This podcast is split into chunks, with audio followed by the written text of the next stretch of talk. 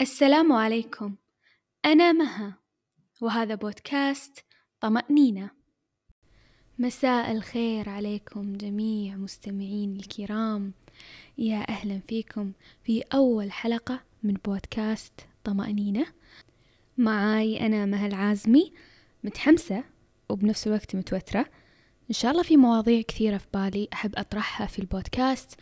الفكرة جت إن في أمور كثيرة أبي أتكلم فيها من واقع تجربة لكن الكتابة ما كانت تفي بالغرض. أحس لو أتكلم ويوصل صوتي يكون أفضل آه، التعبير يكون أحسن من الكتابة مرات مع النبرة مع التفاعل. وإن شاء الله إن شاء الله بإذن الله تكون المواضيع تنال على رضاكم وإعجابكم. وإن شاء الله يا رب تكون بداية خير وفاتحة خير لي بإذن الله. خلوني أقول لكم بالبداية شلون طرت على بالي فكرة البودكاست نفسها.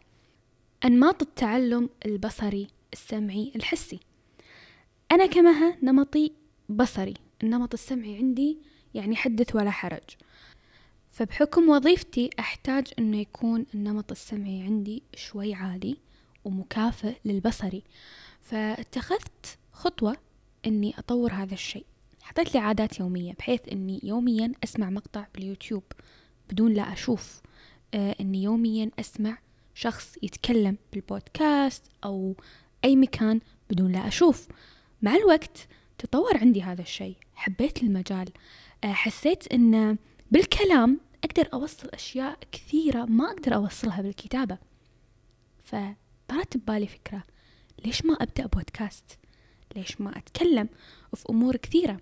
أنا عندي مواضيع عندي رأي عندي رؤية لكن الكتابة تحكرني تخليني ألتزم بأمور معينة. عكس لما أتكلم عكس الصوت عكس لما الشخص يسمع يفهم. من نبرتي يكون عارف أنا شنو اللي أبي أوصله شنو اللي أبي المستمع يفهمه مني. فهذه فكرة البودكاست باختصار.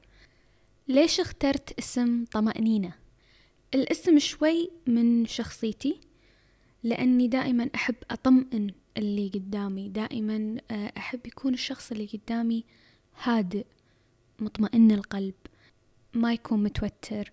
كلامي دائما أحب يكون كلام يصل للقلب بلطف بروية بدون أي تكلف. ما أحب أتصنع الكلام أحب أكون على طبيعتي. فطمأنينة جمعت هذا الشيء كله. اسم حلو مريح ويتعلق بكل المواضيع اللي راح أتكلم فيها. من القلب إلى القلب بطمأنينة. فهذه فكرة البودكاست هذه فكرة اختيار الاسم وبإذن الله راح تكون المواضيع القادمة كلها طمأنينة وكلها راحة وكلها أمل من قلبي لقلوبكم مستمعين الكرام. شكرا لكم. أرجو من الله لكم جميعا كل الخير ونلتقي بإذن الله تعالى في الحلقات القادمة.